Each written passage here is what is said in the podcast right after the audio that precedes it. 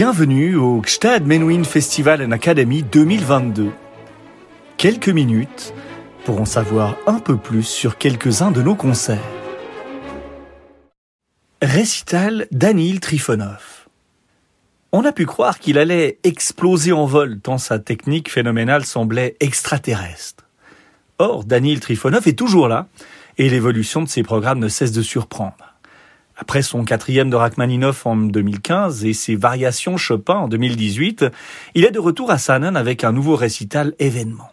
Au programme, la sonate numéro 3 de Chimanovski, qui, à la veille de la révolution russe, referme sa période impressionniste, pour le piano de Debussy, œuvre manifeste puisant aux sources des grands maîtres du XVIIIe siècle et tournant ainsi la page de Franck et de l'influence post-romantique, et puis la sonate numéro 3 du jeune Brahms, considérée par son mentor Robert Schumann comme une symphonie déguisée.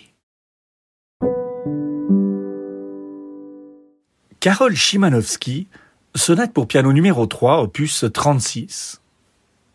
Fils d'un propriétaire terrien cultivé, Karol Szymanowski voit le jour le 6 octobre 1882 à Timoshovka, ville aujourd'hui située en territoire ukrainien. Ses frères et sœurs font tous de la musique, de la peinture ou de la poésie. Lui commence l'étude du piano à l'âge de 7 ans. Il entre au conservatoire de Varsovie en 1901 et bénéficie de l'enseignement de l'un des plus illustres maîtres de l'époque, Zygmunt Noskowski. Il y rencontre Arthur Rubinstein ainsi que les musiciens qui formeront avec lui le groupe Jeune Pologne, Apollinari Cheluto, Gregors Fittelberg et Ludomir Rodzicki. Protégés par le prince Vladislav Lubomirski, Szymanowski et ses partenaires donnent vie à leurs idéaux avant-gardistes dans une Pologne encore très marquée par l'œuvre conservatrice de compositeurs tels que Józef Elsner, Chopin ou Moniuszko. Leur musique se veut en ce sens contemporaine, résolument européenne et occidentale. Les premiers opus de Szymanowski révèlent une forte influence du romantisme allemand. Sa première symphonie, notamment, est traversée d'un bout à l'autre par les figures tutélaires de Wagner et de Richard Strauss. Sa sonate pour piano numéro 3, par contre, s'inscrit dans le sillage d'une série de compositions impressionnistes, comme Mythes pour violon et piano, Masque pour piano, écrites durant les années de guerre que le compositeur passe dans son village natal avant d'en être chassé fin 1917 par la révolution russe. Elle adopte toutefois une forme plus classique et ramassée que les deux précédentes, s'achevant comme elle sur un final fugué en forme d'apothéose. Les attaques verticales, l'abondance de staccato, le dynamisme puissant et contrôlé, ménageant cependant des moments de détente et d'introspection lyrique, attestent que l'esprit et la rigueur classique de Prokofiev ont trouvé leur application dans le style de Chimanovski, assimilé à la polyphonie régérienne et à l'impressionnisme scriabinien, commente André Lichke. Claude Debussy pour le piano, suite Lesure 95. Prélude, sarabande, toccata, des titres qui flairent bon le XVIIe siècle, Rameau, Couperin, Versailles. Et pour cause, les trois mouvements du cycle pour le piano, écrits entre 1894 et 1896, témoignent d'un Debussy qui tourne définitivement le dos au lourd héritage germanique et franquiste pour se concentrer sur ses vraies racines de musicien français.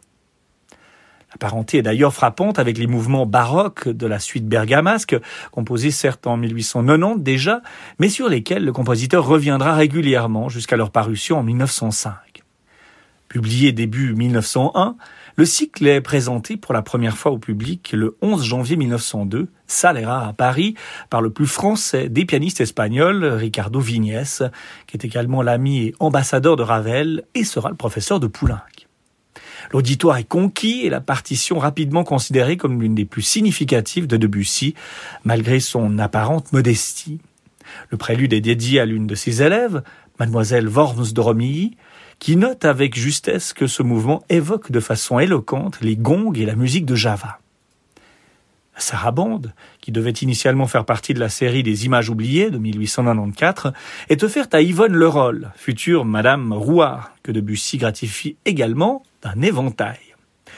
Quant à la majestueuse toccata, elle est dédiée à un autre disciple, Nicolas Corogno, et vaut aux musiciens des louanges de poids, celle du très respecté critique Émile Vuillermoz, qui écrit Debussy, ce magicien que six jurys successifs avaient refusé de considérer comme un bon pianiste, à qui l'enseignement officiel a refusé un prix d'harmonie, devient avec pour le piano un bienfaiteur du clavier, dont il sut enrichir magnifiquement le vocabulaire et multiplier les possibilités techniques.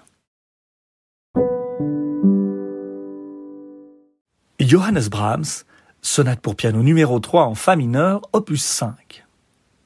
Contrairement au concerto ou à la symphonie, Johannes Brahms ne semble pas craindre le grand modèle beethovenien au moment de s'atteler à la composition de sa première sonate pour piano. Il n'a pas 20 ans et livre trois opus du genre coup sur coup en moins de trois ans, entre 1851 et 1854, pour ne plus jamais y revenir ensuite.